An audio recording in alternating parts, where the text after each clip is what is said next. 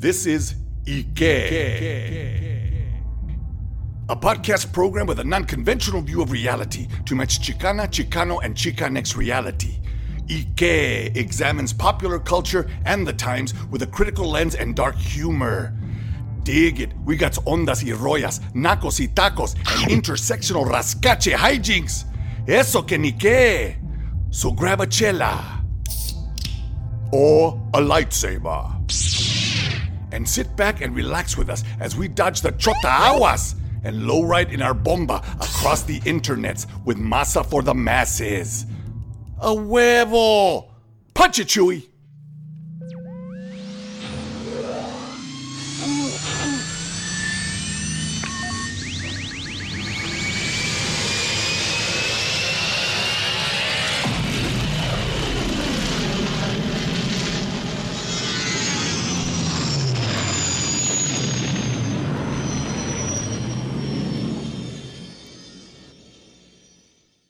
Sí, hablamos encabronado.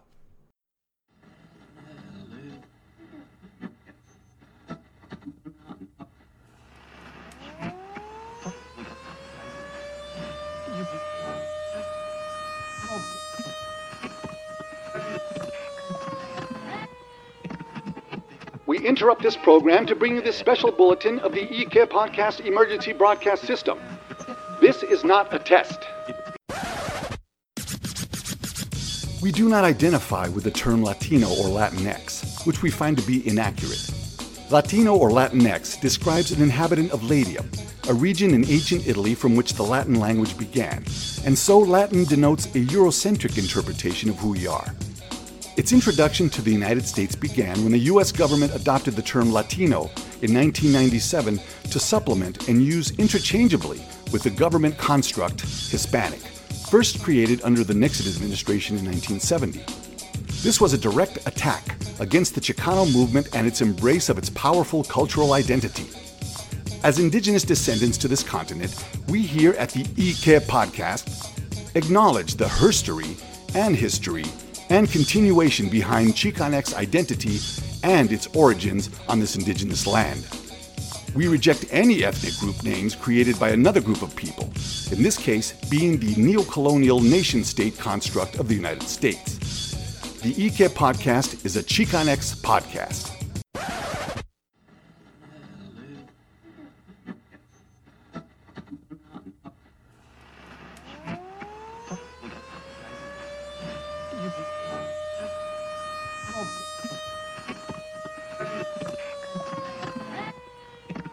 This concludes this special bulletin of the ¿Y Que? Podcast emergency broadcast system. This system was developed to provide information to the public during emergencies. We now return to your regularly scheduled programming already in progress with your hosts, Kid Palsy and El Profe.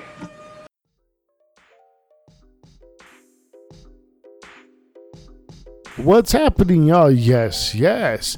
Your ears are not deceiving you once again. This is the truth. This is the ¿Y Que? Podcast episode 014 with myself, Kid Palsy. And El Profe. Yes, yes. And as you can tell, this isn't a faulty audio output. El Profe is here with me in the studio, in my studio. What's up, El Profe? How you doing, man? Again, after a number of years. Yeah, man, it's been 3 years since I left California, to over here to a different state. So, it's been great to have you here as my guest for the past week, man. Thanks. No, yeah, it's been great being here, man. Thank you. And folks, we're able to do this because we're both fully vaccinated. We're still dealing with the pandemic as we're recording this. And, we're both proponents of science, the vaccine.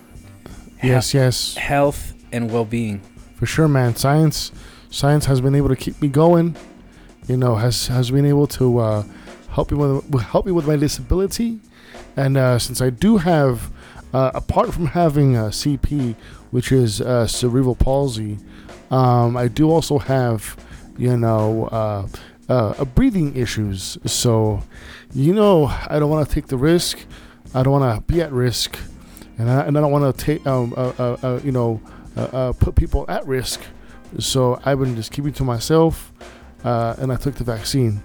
You know, the second vaccine kicked my butt, man. I was out of commission for like 2 days. Wow. Tired as heck, man. Yeah. Tired as heck. I wasn't in pain, but I was tired. But we're here, man. You and I are vaccinated completely. We're good.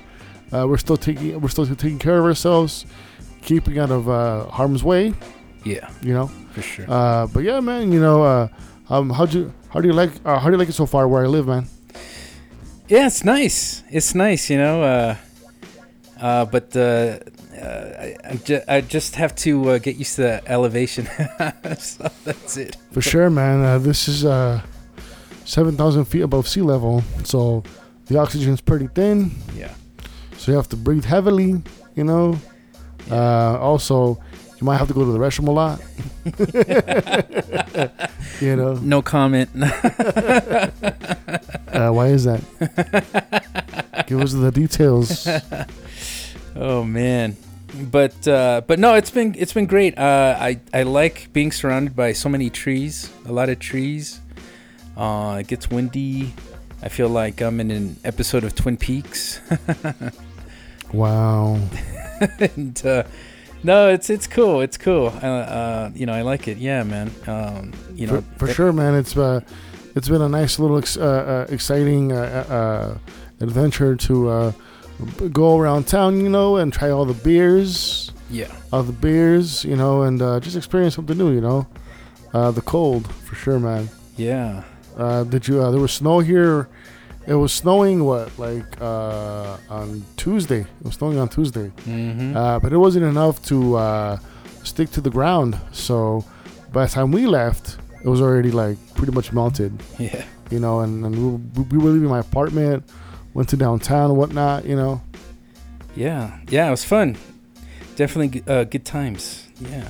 For sure, man. But anyway, what's in store for today's episode, man?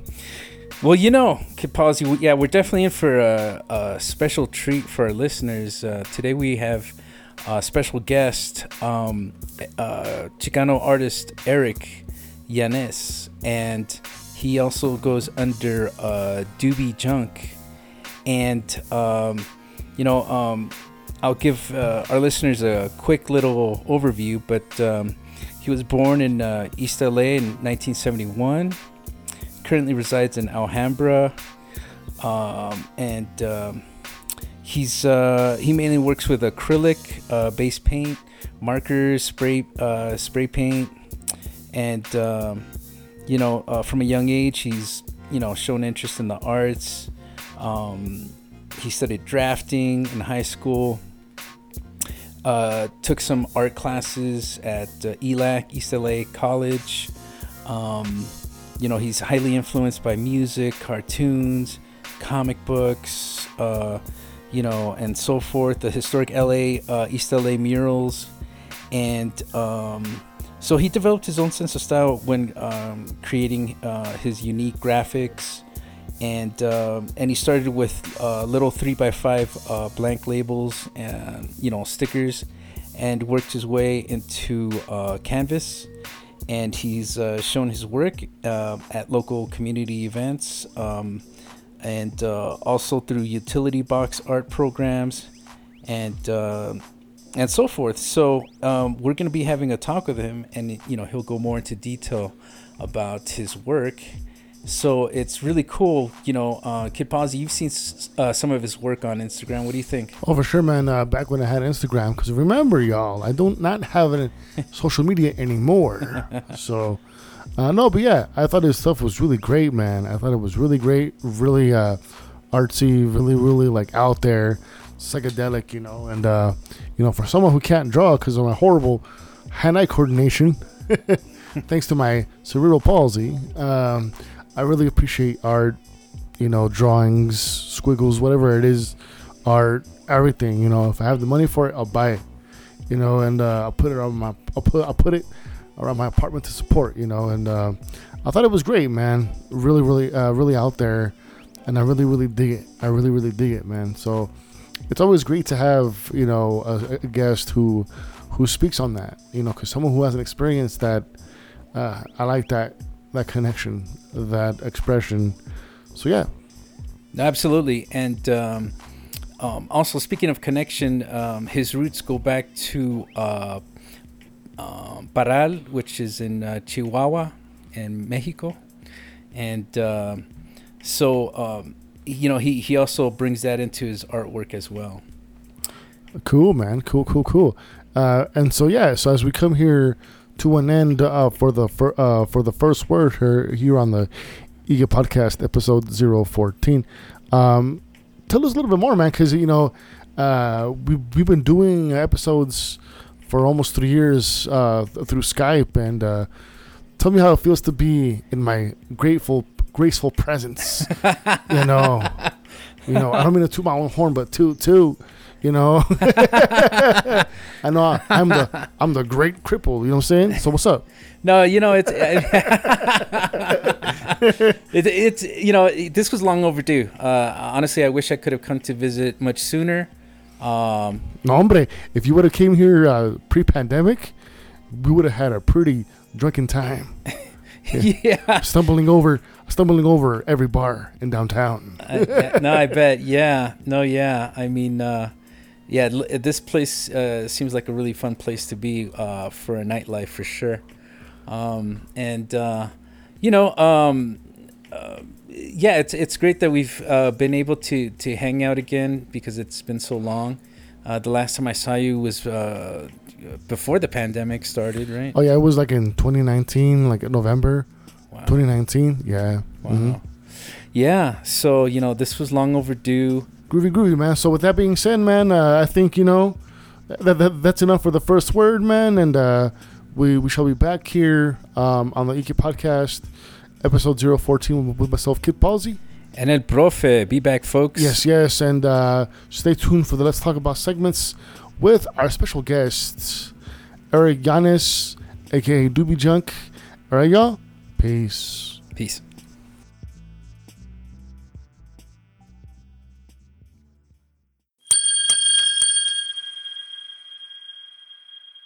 ¿Qué te pasa, calabaza? We want to hear from our Firme listeners. Your feedback and concerns are important to us, and they help us expand on our program segments. ¿Me comprendes, Mendes? Let us know what is on your mind by calling and leaving us a message or question in the ¿Y Que? Podcast voicemail box. The phone number for our voicemail is 805-765-1279. That number again is 805-765-1279. Y no manchen con babosadas.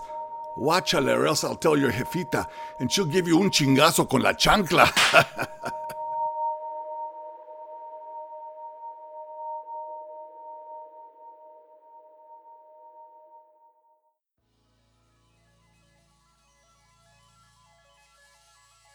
What's happening, y'all? Yes, we're back here on the Y Que? Podcast, episode 014, with myself, Kid Palsy. And El Profe. What's up, everybody? Yes, and we're just in time for the Let's Talk About segment part 1. So, Profe, you know, can you please lead us into what we're going to talk about in the part 1? Sure, we're in for the big treat. Our big treat today is a fantastic interview with a great artist, Chicano artist Erick Yanez, and yeah, we have him here live on the set. What's up? Yo, ¿qué onda? What's up, everyone? Thank you for the invite. Glad to be here. Hell yeah, man. You know, I mean, Erick knows this. I've been wanting to get him on the show for quite some time, and you know, I think the first time we talked was like you know, last year when the pandemic was barely picking up, right? Yeah, it's barely kind of getting its start. We were just talking about maybe we, you know, to do a podcast, but yeah, it took a turn, didn't it? I think it everything went kind of wacky. Yeah.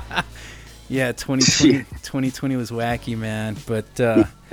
But you know, I think you know, it's people that that have that creative you know, talent that you know, bring hope into the world, and so I thought, you know, I thought it would be the proper thing to have you on, Erick, because you do such great work.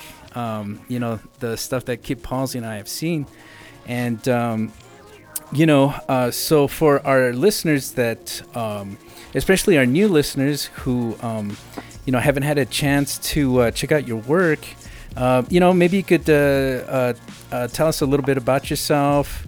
You know, tell us, you know, where you grew up, how you were introduced to art growing up, and yeah. Okay. Yeah. So.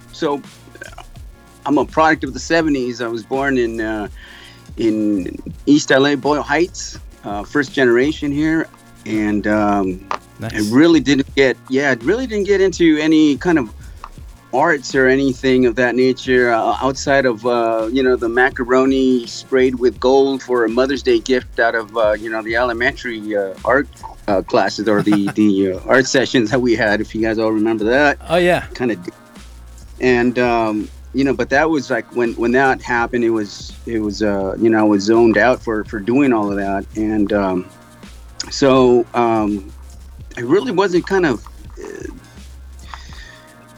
exposed to a lot of art outside of my neighborhood, my community. And you know, what's awesome is that I might have not been taken to museums and whatnot, but my museums was just driving up and down Whittier Boulevard or Olympic Boulevard, and we lived nearby the Estrada Courts, and so the murals that were being showcased and all up and down my community with the fantastic, you know, classic East LA murals. It's just that was for me my museum. Just driving in the, you know, hanging out with, you know, back then we didn't have to wear seatbelts, and so I'm like just halfway out the window, and I'm just like zoning out and tripping out on all the mural artwork that was prominent growing up, and so that really kind of stood with me, and it made a major influence. Right on. So it was organic. And what at what age did you start tapping into that? Well, you know what? I've always loved to color. I've always loved to draw, and it just wasn't, you know, my parents didn't, they weren't really kind of aware of that, or at least, you know, and it's not, I'm not, you know, putting fault in anything. It's just, it's the way it was. You know, my parents were hardworking, you know, gente that was just, you know, just trying to get busy with work and trying to provide. And so how it just kind of fell upon me is just by instinct, you know, just loving to doodle all the time, loving to color all the time. And eventually, when I got to high school, I you know, had some teachers that kind of noticed that and geared me in the right direction, and in high school, I went to Roosevelt High, graduated in 89. And so during that time, there was not too much art courses available. And so I ended up taking like a drafting class that was as close as that I was able to get to in the kind of an art professional, art field, And so I took that for high school. Coming out of high school, you know, I thought I wanted to be an architect, but I'm just not into math, man. So, yeah, me too. Yeah, you know, I just, it just, you know, I got to like community college, went to, you know, Pasadena City College, and then, you know, eventually went to East LA College, and I took some just entry level art courses, some painting courses, acrylic painting, and just an intro class, and I got my feet wet there. Nice. But you know, backtrack a little bit. You know, right out the gate, I became a father at 17. Wow. So school sort of like, at first it was, you know, I'm going to try to keep with education and whatnot. And eventually it's just, you know, I had to break and go out and take a job and, you know, a part-time became a full-time and then that's it. You know, I just couldn't make it to class. And it was just tough because, you know, had to be thinking about providing. Yeah. And my education time kind of took a back burner. And so that's just how it went, man. And it wasn't until about 2011, 2012 is when I really kind of started to get right back into kind of like the flow of things, you know, starting off with like just slap stickers, doodling on 3x5 stickers, you know, labels from work. Oh, yeah. And just regular Sharpies. And eventually just creating a bunch of colorful little cartoons and whatnot. And Instagram became access to me or whatever. And was posting up, and the slap sticker community was really kind of gravitating to my stuff. And I began to have some followers and have the exchange part, like, you know, we would exchange artwork. Wow. And it became really cool, you know. I was like, wow. So it's like blowing me away, dude. It's like someone's really fucking digging on my work, and they want to know how much a sticker costs. And that just blew my mind that somebody would want to, you know, give me money for something I created on for fun. Yeah. And that's fantastic. Real quick, what year did you first get on Instagram? Oh, man. I don't know. It was like 2012? 2012 or something. About 2012. Okay. No, yeah. So, you mentioned doing your art with Sharpies on stickers. Did you ever identify yourself as a graffiti artist? You know, I never did. Okay. Although I did admire a lot of the graffiti artists from around the neighborhood, but no, I was too busy being a pops. You know, I was I eventually had 3 kids that were, you know, on my forefront of my thoughts and my responsibilities, and so I had to take care of that first. So I raised them as best as I could as a young father and. Once they grew up and became a little bit more independent for themselves, and it kind of freed me up a little bit, and I sort of backtracked and started to pick up some of the stuff that, you know, I've always wanted to do. So that's awesome that you be able to provide and raise a family and then continue with your artwork and. You know, so, you know, I think that's amazing. That's great, man. Kid Palsy? Yeah. Also, since we're talking about Instagram, can you please tell us your tell us the origin of your name? So I signed my artwork as Dubeejunk, which is just a fun name. I like to smoke some weed every now and again, man. I ain't gonna lie to you, man. So. Back when, let's say, what was that? The AOL kind of era, and all these chat rooms. You know, you had to pick a call name and whatnot. And so that was just a chat room call name I used, and I named myself Dubeejunk, which I spelled Dubeejunk. It's just a nice. Kind of tie into it's fucking weed, I guess. Yeah. No, yeah. We noticed that your artwork looks very psychedelic, and I guess that'll lead us to the next question. If you could tell our audience more about your work, how would you describe your style, and you know, which creation of yours has been your favorite, and. And maybe if you want to go into more sources of inspiration, with that helped you develop your style? Well, yeah, you know, my influences and inspiration, I guess, is it's just being exposed to a magazine called Juxtapoz that really kind of turned me on to a lot of the artwork that I thought was just rad, you know, it's sick. Mm-hmm. People like Robert Williams and Mark Ryden and Coop, Anthony Askey. Those are, for me, it was just like right up my alley. It just, it felt awesome. Like, I really dig on rock posters as well. So that's another sort of art format that I really dig on. Nice. And so that's where I think my art is kind of like shows itself to be in line with kind of psychedelic graphics and stuff. I've been using a lot of fluorescent colors that activate with the black light and whatnot. So that's just been fun trying to figure out how it's going to work and whatnot once you do put it against a black light. That's dope. And then we also noticed you use certain iconic imagery like skulls. I think like a laughing cat,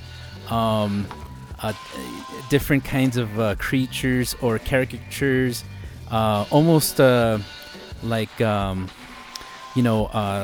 kind of like acid trip, Looney Tunes kind of a thing, you know, and birds and it's really, it really catches the eye's attention. It's very scopophilic. And so maybe you could tell us like where those subject matters come from or what you're trying to convey as well.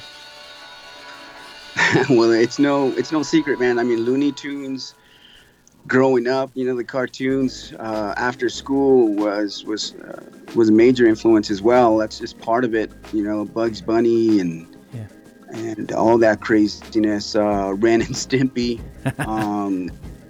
going to go see the Sick and Twisted animation festivals at the movie theaters, and you know, that was pretty wild. That was also very, very fun. Nice. And so a lot of that is kind of like showing up now without really kind of knowing it. I'm not really a good illustration artist or anything. I attempt to do it. I never really kind of took courses to really give myself a helping hand. So it's really crude and it's very basic, but I like what I'm doing, man. At the end of the day, it's fun for me. It's not work. It's a great way to find escape and meditate, and I kind of get lost. And before you know it, you know, I sit back, I look at the finished product, and I fucking like, whoa, fuck, I just did that, you know? It's like, yeah, that's pretty cool. So I'm happy with how things are going and how it's been progressing. If you look at my Instagram, if you scroll all the way down to the beginning, you're going to see really basic slapsticker, just simplicities and whatnot. And then you could see the leveling up as I've just been practicing and working it as much as I've been able to now that I've got some free time amongst me. So right on. No, yeah. I've always found it so interesting that the way that, certain communities apply like they give new meaning or new function to ordinary items like stickers, you know, and find it as a way to put up your art in a public space. I think that's so cool, and yeah. You know, and the way you've been applying that with your art, and how it continues to be public and open for everyone to see, without having to buy a ticket. And like we've seen some of your colorful work being painted on utility boxes. And, yeah. You know, and so maybe you could go into that and tell us how that came about. And then also sharing which one was your favorite piece that you did on a utility box, and if you'll be doing more in the future. I don't know about the future, but it, I'm not ruling that out. I mean, I just haven't applied for it. And how that works is each city has its art program, and I guess its own art or its own funds for putting something of this nature. And so the city puts out an artist call. Mm. I answered a few out of the many that I've submitted my artwork to. I was lucky enough to get chosen 3 different times. First time was in the city of Glassell Park in California, and I was in 2016. And to that point, that was the largest size of canvas that I've ever worked on. And so I was very, a lot of my work, it really just involves canvases and skateboards. Going from 3x5 stickers, went into canvases and then into skateboards, and really 16x20 canvases, 18x24 was probably a large size scale for me. But to have a utility box now, it's like, oh shit. So once I got accepted to or chosen to do one, that was a challenge for me. I felt it was, and it was fun, I at the time I was having a part-time job, and so I had the time to be able to kind of hang out, post up, and just went to town. Now, a lot of these utility boxes, a lot of artists, what they do is they have one image that wraps around all 4 sides. And so what I thought was, why am I just going to burn one image on all 4 sides? I've got 4 canvases I'm able to do. 4 different art pieces of mine that it's out in public, and I can showcase, what I'm, my talents and whatnot. So the first one, that's what I did. One side is an original piece. It's not connected or at all, in line with the next one. Mm-hmm. The next panel was its own panel, and the next panel and whatnot. And so I just threw it up. And it was a hit, man. I used a lot of color, and it was fun, and it was a learning curve for me. It was a level up, It was another level up for me. So that's awesome. The next one was again a few months later in Eagle Rock. Mm-hmm. Same thing. I did 4 different panels, and the third one came a year later in 2017 in the City of Commerce. Mm-hmm. And. I don't know, it's just, they're all just different, there's just, I can't pick one favorite of mine. I mean, a few of them was dedicated to my daughter, another one, a couple for both my daughters and whatnot, and it was just fun. It was just a fun experience to be able to kind of do. Yeah. Oh, that's awesome. And, which one was your favorite, and maybe if you could describe what you painted on the utility box? I think one was the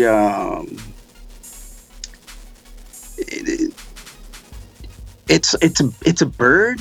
I don't know, man. It's like it was a bird. It originally was a canvas piece, birthday gift for my daughter, and so it's the first piece I put up on the first utility box, and had a lot of color involved, and I was finding my way. And I mean, there had just no title. It's dedicated to my daughter Alexa, and then I don't know. There's many out there that I mean, nice. I'm in love with but the ones that are dedicated to my daughter, on the second box, I dedicated one for my daughter Erica, and it's just basically a female. I don't know, man. It's just with flowers. You just got to see it. I don't know how to. That's cool. It's awesome. It made me feel good, man. Right on. And maybe you could tell our listeners on what street intersection they can go to find that art piece you did. Oh, wow. Okay, they're both on Eagle Rock Boulevard. Okay. and I don't know the cross street, so I don't remember. One in Glassell Park was on Eagle Rock and Avenue 32. Mm. And then the other in Eagle Rock Boulevard, I don't remember.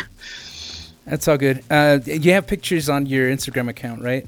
Yeah, absolutely. Okay, yeah. And we'll promote your account in just a bit. And that's cool, man. And maybe you could also share with us, before the pandemic, what kind of art events or art walks or anything of that nature that you've been a part of. And yeah, and the reception you've received for your work. Yeah, it was really before the pandemic, and my art was taking a spike, man. It was really kind of moving in the right direction. Everything was positive, and I was chosen after doing an art show, putting the art show together.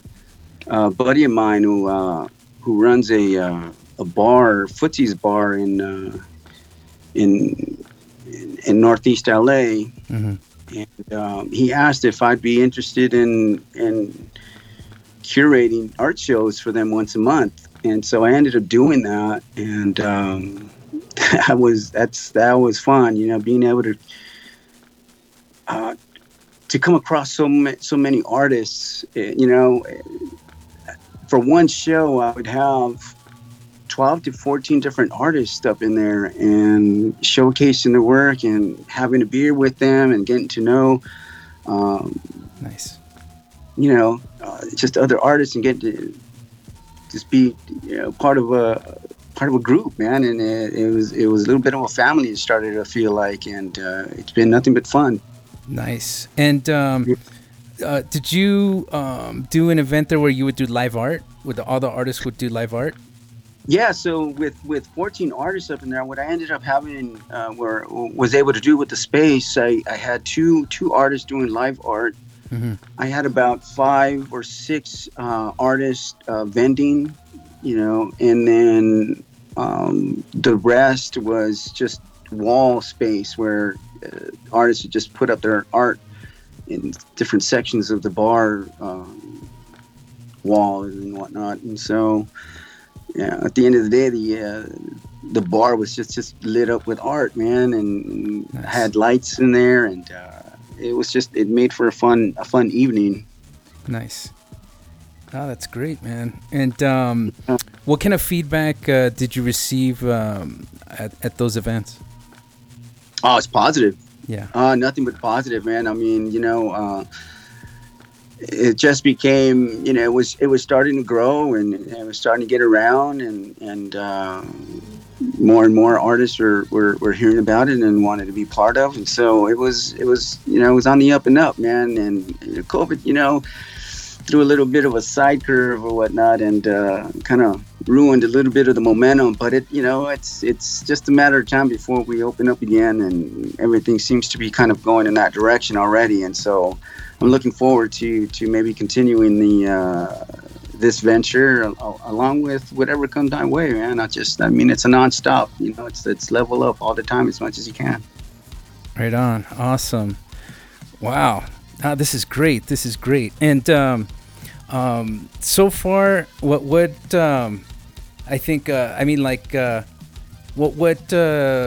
is your favorite piece that you've done so far?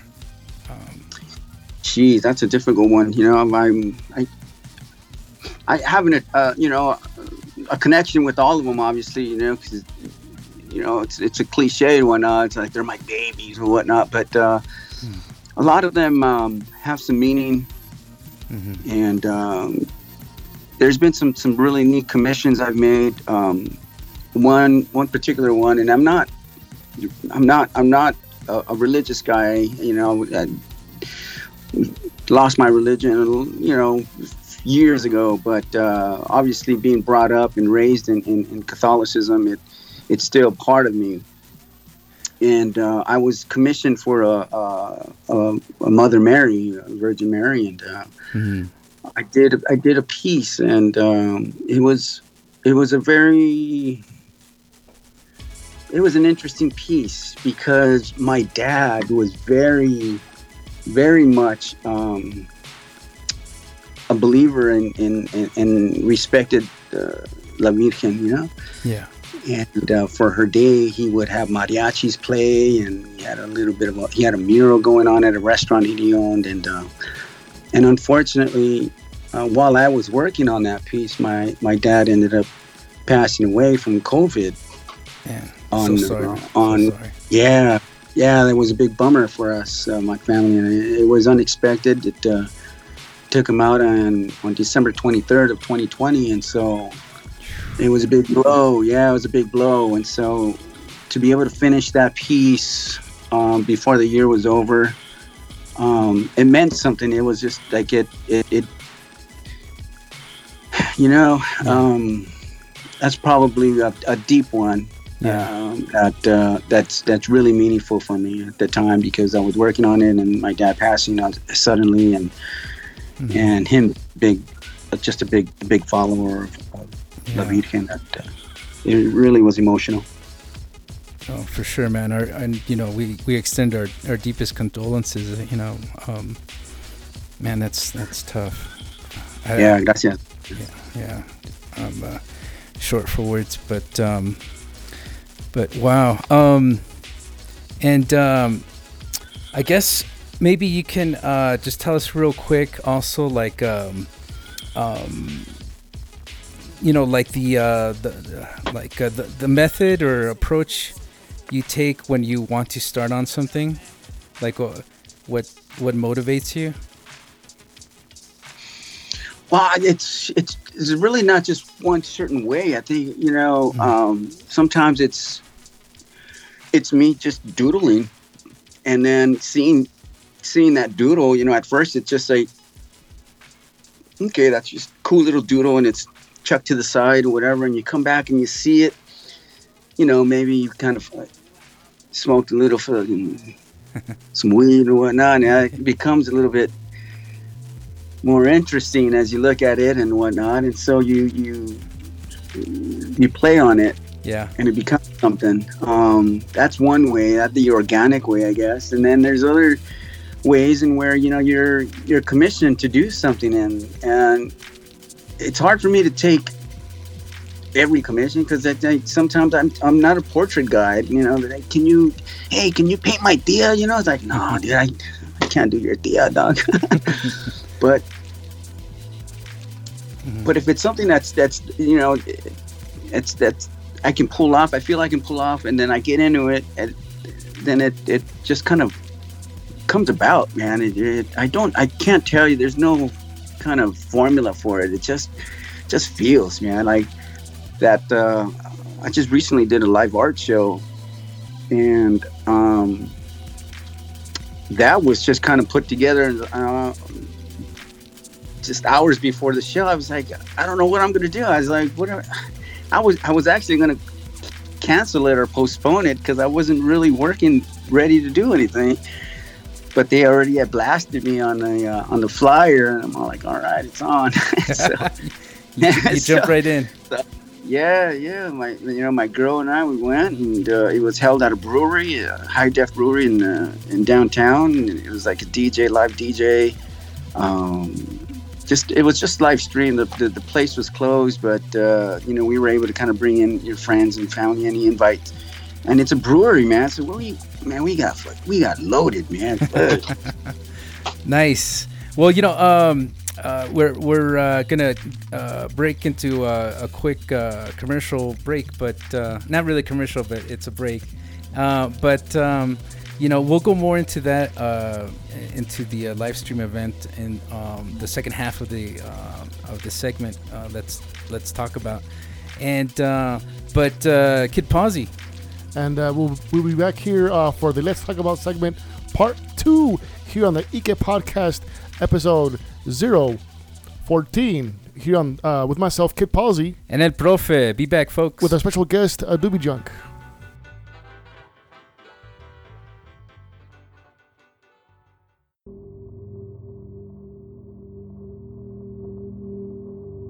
Echa la cookie. Online, you can email us at tsbf.exilepodcastnetwork@gmail.com. Make sure to include ¿Y Que? On the subject line. You can find us on Instagram at ¿Y Que? Podcast and click on the link in our bio for our latest podcast episode. Don't be a leva. Send us a DM, a la brava. And please use the hashtag #AskYque with your questions on social media. Tell them your carnal, El Cholo Viejo from Oxnard 805 sent you.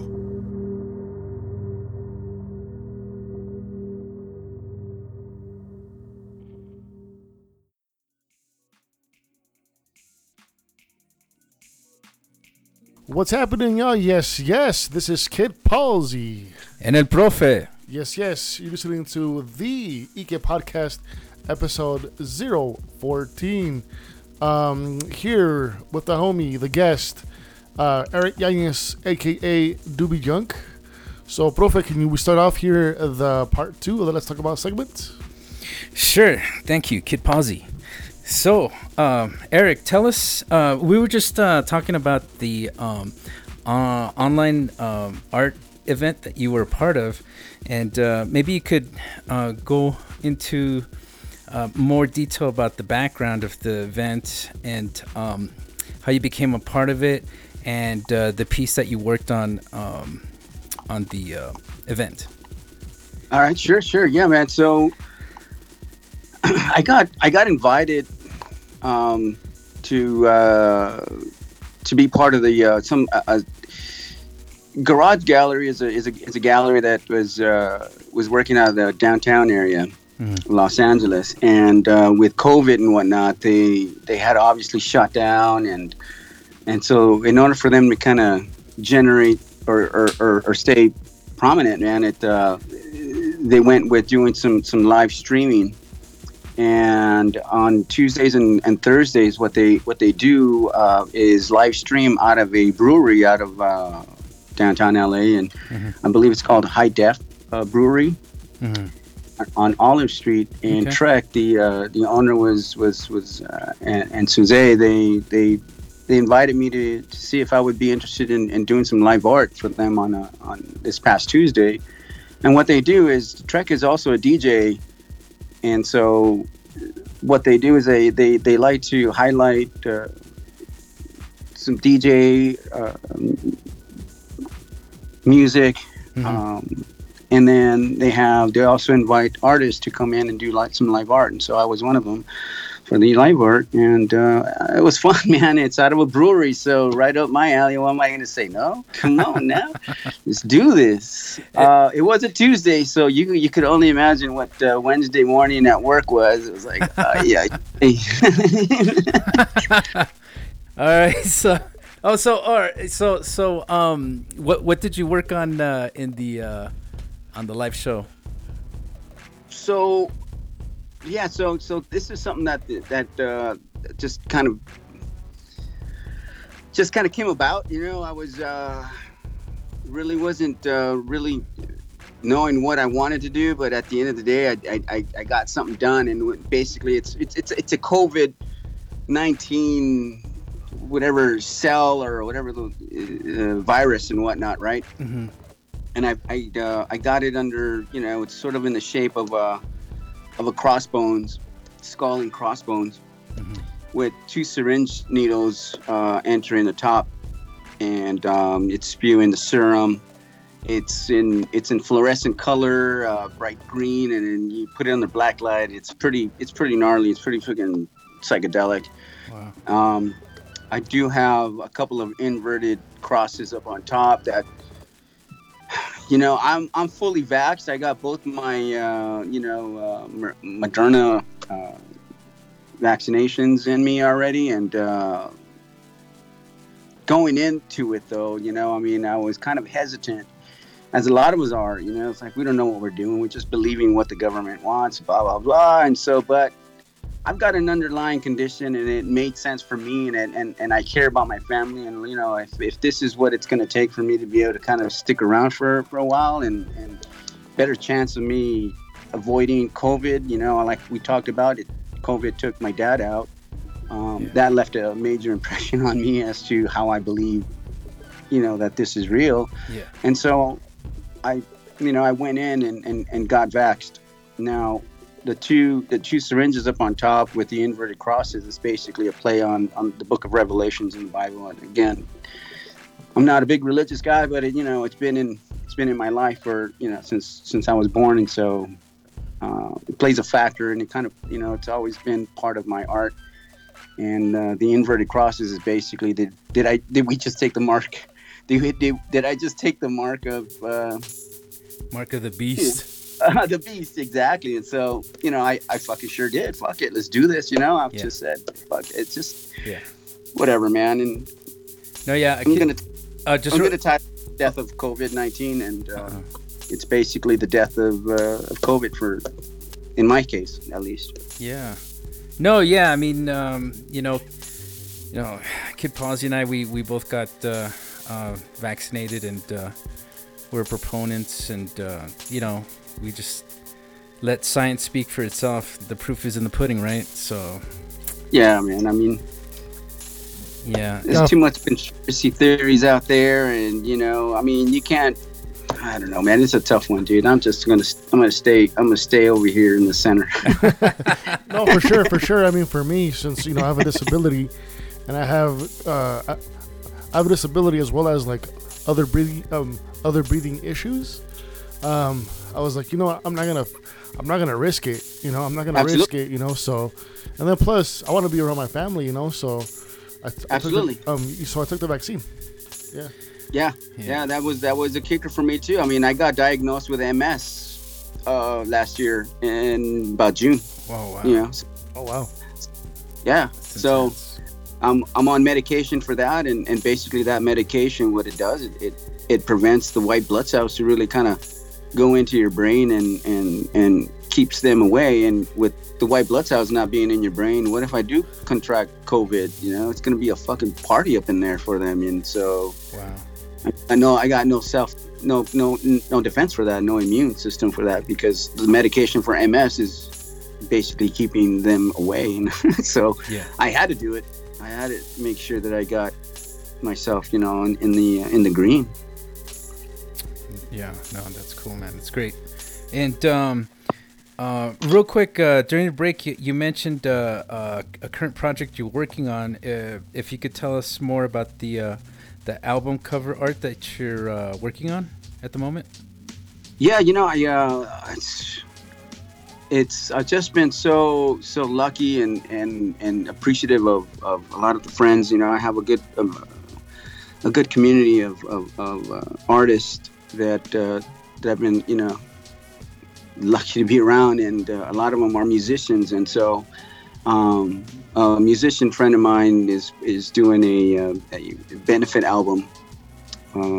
Bunch of just loco, classic punk rock, you know, Mike Watts and figures of that nature that are going to be on this album there. And there's going to be about 14 different bands put together. It's a collaboration. And they asked me to do the album cover, and so the theme is the Lotería, the Mexican bingo game. Cool. So each there's going to be 14 different images representing each of the 14 bands, and so we chose 14 different images or the playing cards, and just gonna try to represent my, you know, put my spin on it. On a classic, which is, you think it's easy, but it's a lot of pressure, man. You know, Chicano artists, and they're like, oh man, how's he gonna do that one? How's he gonna pull that one off? You know, but yeah. I'm like, oh, it's easy enough, you know. But there's some pressure involved with this one, and so I gotta step it up, man. I hope I can meet the expectation, you know. And so at the end of the day, I'm having fun, man. It's just there's nothing else to do, and why not fucking sit in my room and paint, dude. No, yeah. You know, just a suggestion. I volunteer you put Kid Palsy's image on the El Borracho card. Oh yes. That was definitely. Believe it or not, that one wasn't selected. You know, so like it was one that I said I'd be willing to interpret, but no, it wasn't. It wasn't selected, but you're gonna have to wait to see what the 14 different ones have. Okay. It's still work in progress. You know, whip. Yeah. No, for sure. Yeah. Yeah. I caught something on the news. There was this one guy. He was during the.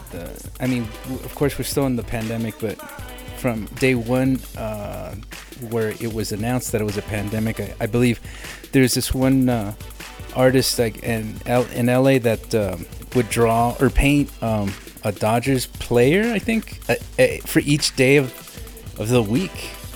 And oh wow! And so he had, and that they, I guess they're displaying his paintings at Dodger Stadium. But yeah, pretty crazy stuff. Yeah, I don't know. I think you got to find a way to get that outlet out. You know, the art outlet, the creative outlet needs to fucking come out some way or the other, man. I mean, yeah. When they said, hey, man, the stay-home orders, you know, you can't leave the house. I'm all like, all right, that's cool. I'm down. I can paint, I can draw. That's what I'm doing anyways, you know. Yeah. No. But yeah, you know, at the end of the day, we're like, you know, human beings. We're social. We're social beings, man. We need to be around people. Yeah. Maybe not all the time, but sometime, you know, we need some social interaction. Yep. That's right. And that's why Kid Palsy laminated his vaccination card. So when he starts going out again, he's gonna show them to the ladies. Bam! I'm fully vaccinated, baby. Come on, you pa acá, nena. Orale. No worries here, honey.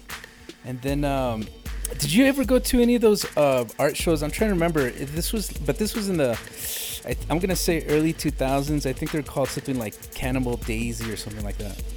No, you know what? I'll be honest with you, man. Before 2011, no, anything before like 2013, 2014. Mm-hmm. Nah, man, I was clueless, dude. I just, you know, for me, it was just, it just slowly became, you know, as I just started to post, and gradually my, you know. My profile was just growing, yeah, and doing art walks here and there, you know, at the Mariachi Plaza. And, oh, cool! In Highland Park, yeah, just certain areas. Was doing, you know, it started to kind of become familiar with other artists that were doing the same thing over and over again, and so we just kind of friended up, and things just kind of worked itself out. Yeah. And I had connections to a small gallery in Highland Park, invited some of the friends that I've made acquaintance of during these art walks, and the show was fucking awesome. It was fun, and we had a great time, and it just started to just continue to snowball into just bigger and more opportunities, and yeah, at least be around more other artists that were just, you know, fucking blowing it up, and it was just giving me inspiration, continue doing to inspire me, man. It's just, so every time I'd go to an art show or some art event, I'd want to come home because I was like, fuck, man, I want to fucking get busy already. I want to work. Yeah, you guys make it look so easy, but. I don't know, you know, it's like some of these artists out there right now, they're just fucking dope. Wow. And I remember there was one image that you posted on your Instagram account, and I'm you know, I might be wrong, I'm sorry if I'm mistaken, but I'm not sure if it was a collaborative effort on your part where it was like a goat's head with a pentagram and snakes. Or was that just you being at a show? It's probably me. Just kind of what I like to do is take pictures at shows and post up, and you know, just cross promote friends and. Okay. Yeah, so it's probably I didn't. Although I've had pentagrams and in my work, and I've had some goat heads in my work. I don't doing a collaborative piece, or maybe I don't know. I can't think of one right now that I've done. Well, you have collaborated with other artists on pieces, or oh, very much, yeah. There's maybe if you want to share with us, like who you really like working with. Well, I've worked the person I've worked with the most was used to be a roommate of mine, and his name is Darby Crow. We collaborated a lot back in like the 2013, 2014 time, mm-hmm. And we did a lot.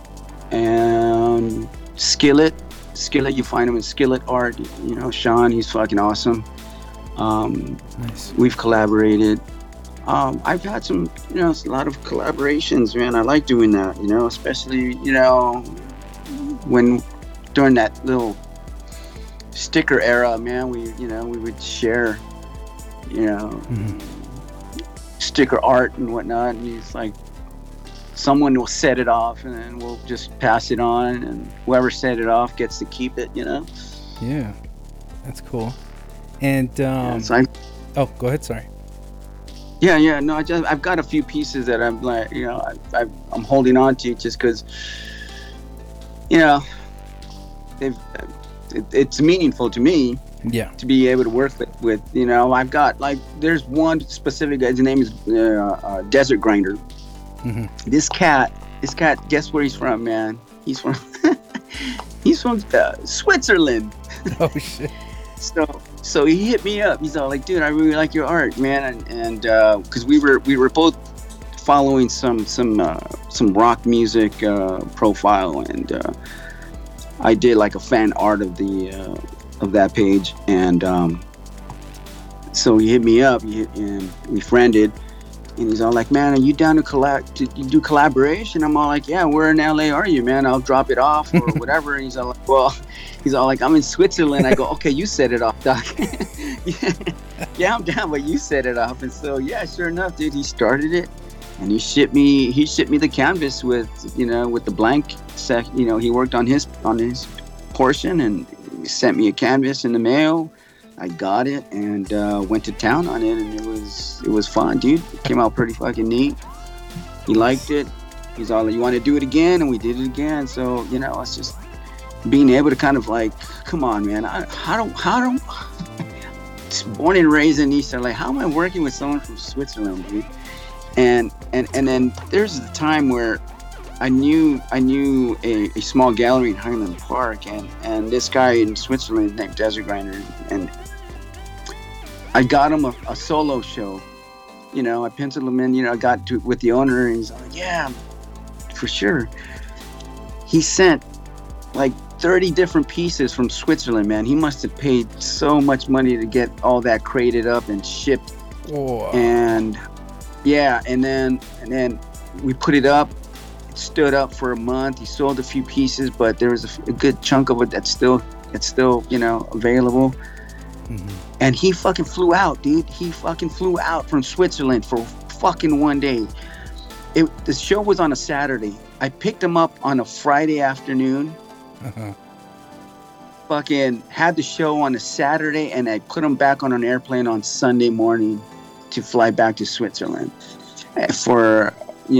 for he was here for his solo for his opening night, man. And wow, that's fucking cool, dude. Fucking Mike is fucking rad, dude. That's so cool. Wow, I wish I could have checked out the exhibit.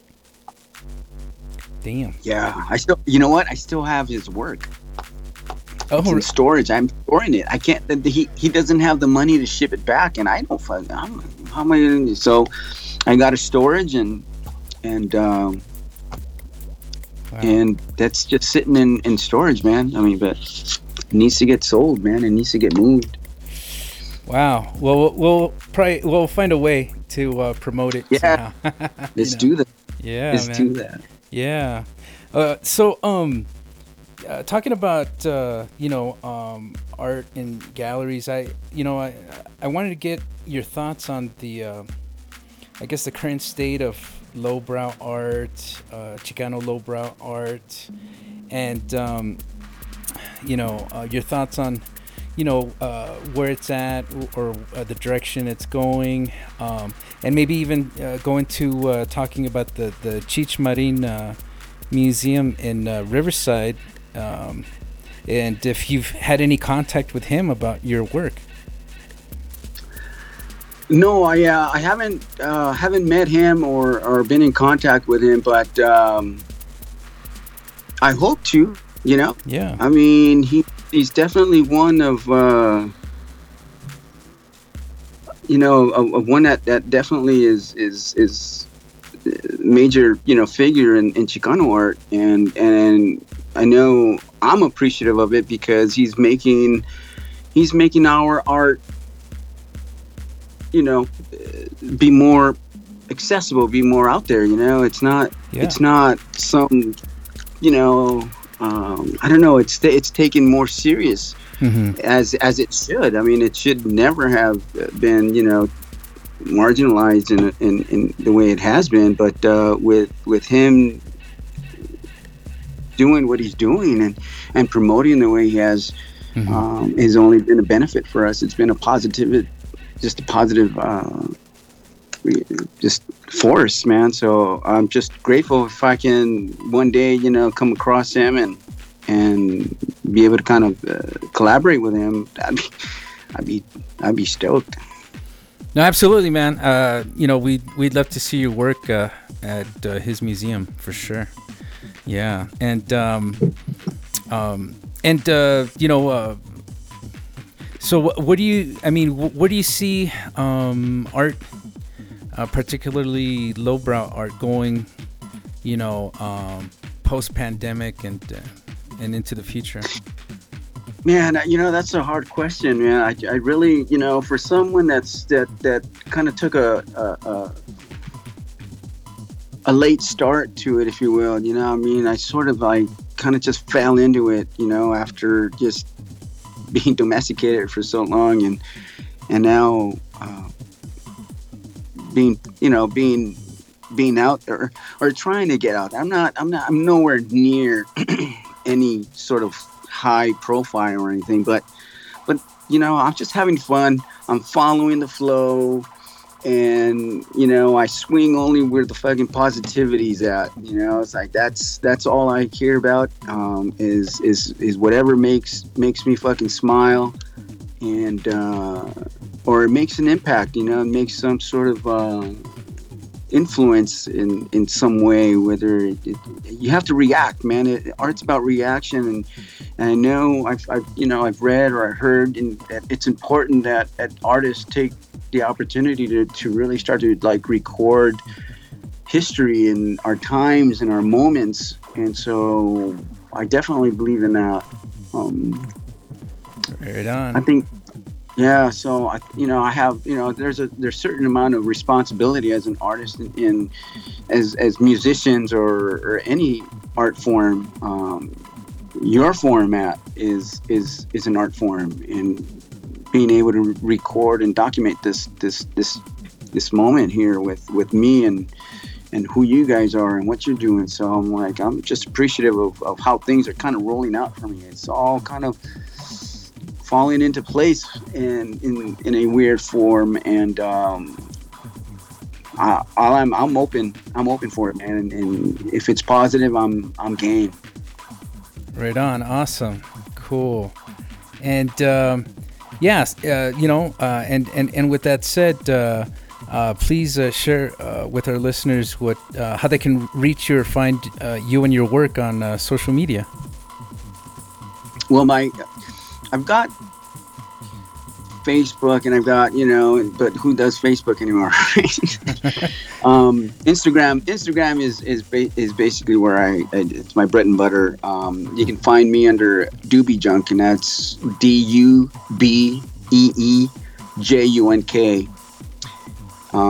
I got a TikTok. I mean all the platforms, dude. I got them all, but I'm more more prominent on the gram for sure. On the gram, right on. Nice. Speaking of gram, nah.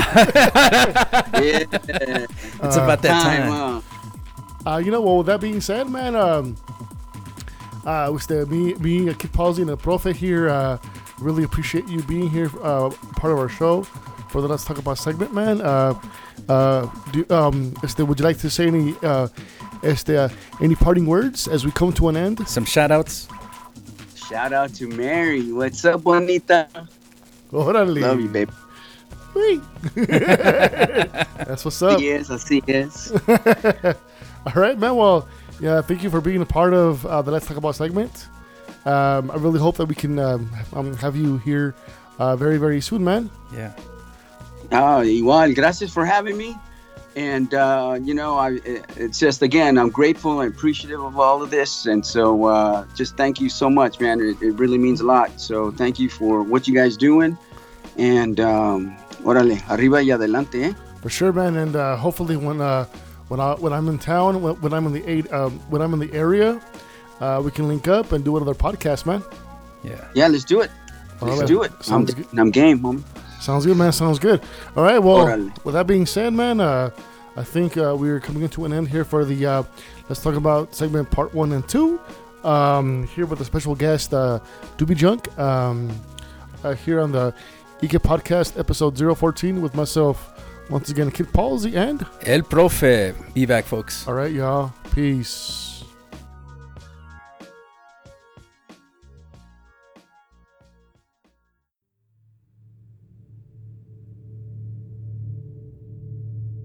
No te esponjes. If you want to write us, you can send us postcards, letters, or gifts to P.O. Box 844, Camarillo, California, 93011. We're also accepting artwork, which we'll display on Instagram. And we're also accepting band demos, which we'll play on our podcast. Es la neta. We look forward to hearing from you. Your feedback is greatly appreciated. Gracias.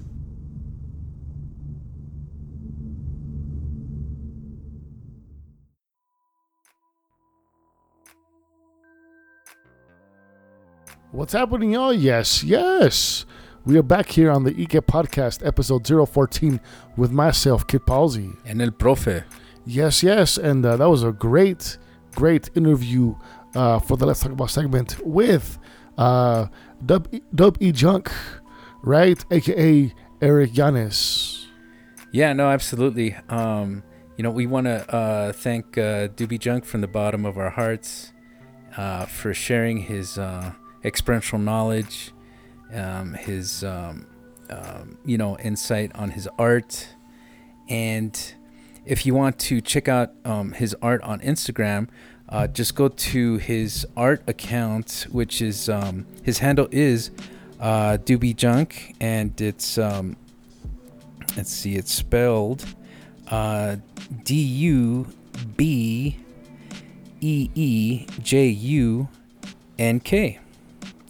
Dubeejunk. Yes. All right, Kid Palsy. Yeah, so just hit him up on the Instagram. Check out his art. Let him know that you listen to our episode. Yeah. And support him, man. Support the arts. Support the local artists. Support art everywhere. No, yeah, and I really like the piece he did on COVID-19 just the other night during the live online art event. So we'll definitely post that piece on our Instagram account at ¿Y Que? Podcast, and it'd be great to get your feedback, our listeners' feedback about his piece. And on that note as well, again, we want to reiterate on the importance of taking the vaccine.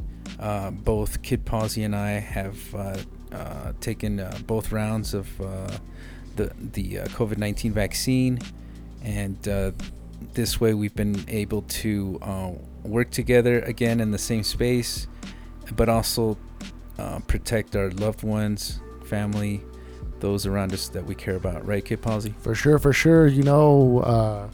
Take the vaccine. You know, keep your kids healthy, keep yourselves healthy, keep your family members, friends healthy, keep your environment healthy. You know, and help. Make the numbers fall, right? So we could go back to normality as much as possible. Absolutely. We've seen how the pandemic has ravaged the world. And then going back to our guest on this episode, how it has affected his family and how we see it affecting families around the world. And, taking the vaccine will definitely help bring down those numbers of when it comes to infection and death. So for sure, man. I personally have known of four different cases that have hit home, of folks that I've known throughout the years who died of the COVID. So this is definitely real, man. Yeah, definitely real. Absolutely. And please be healthy, be good, do your part, and soon hopefully we'll be into normalcy. Absolutely. And keep wearing a mask, practice social distance until we see that most of the population has taken the vaccine and that we have developed herd immunity. So, hopefully in the near future, we'll see a better tomorrow, and we can continue on with doing the things that we want to do in life. Cool. Well, great episode. Kid Palsy, it's great to be working with you, face to face, even if I have to smell you. I wish I could say the same thing. About you, man. But I have to put up with you. Yeah. No, man. It's been a great week, man. It's awesome. Thank you for driving a long distance to be my grateful presence. So hopefully I was able to make your life a little bit better this past week. I really appreciate your presence, your time, your energy, your efforts, the fact that you drove all the way over here to come visit, experience this town with me, have some brews, have some fun, have a great time, record this podcast. I really miss this. It's been 3 years, man. Although it's been great to do this podcast through Skype, there's nothing like being able to do it in person, for sure, man. And as we finish our beers, this episode comes to an end. Once again, thank you to all the listeners, the supporters. I hope you liked the episode, and spread the word of this. Spread the word of the ¿Y Que? Podcast, so we can have more listeners and more supporters. Thanks, everybody. All right, y'all. This is the end of episode 014 with myself, Kid Palsy. And El Profe. Yes, y'all. So stay tuned for more new episodes of the ¿Y Que? Podcast coming to you very soon. Peace. ¿Y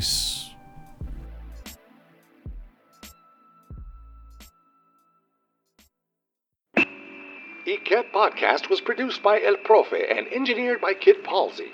This program was recorded at Underground Garage Studios for the Exile Podcast Network under the umbrella of the Sugar Beats Factory. Any and all music used in this program is credited to its rightful owners. All rights reserved. Con Safos.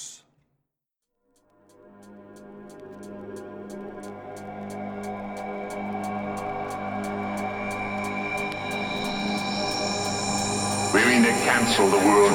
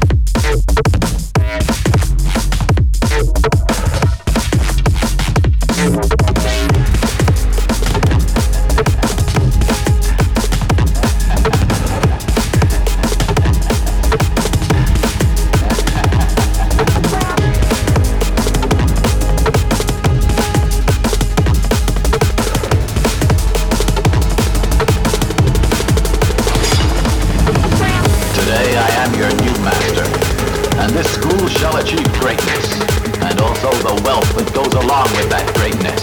Remember today, because it's the beginning. When this art school will finally start to process.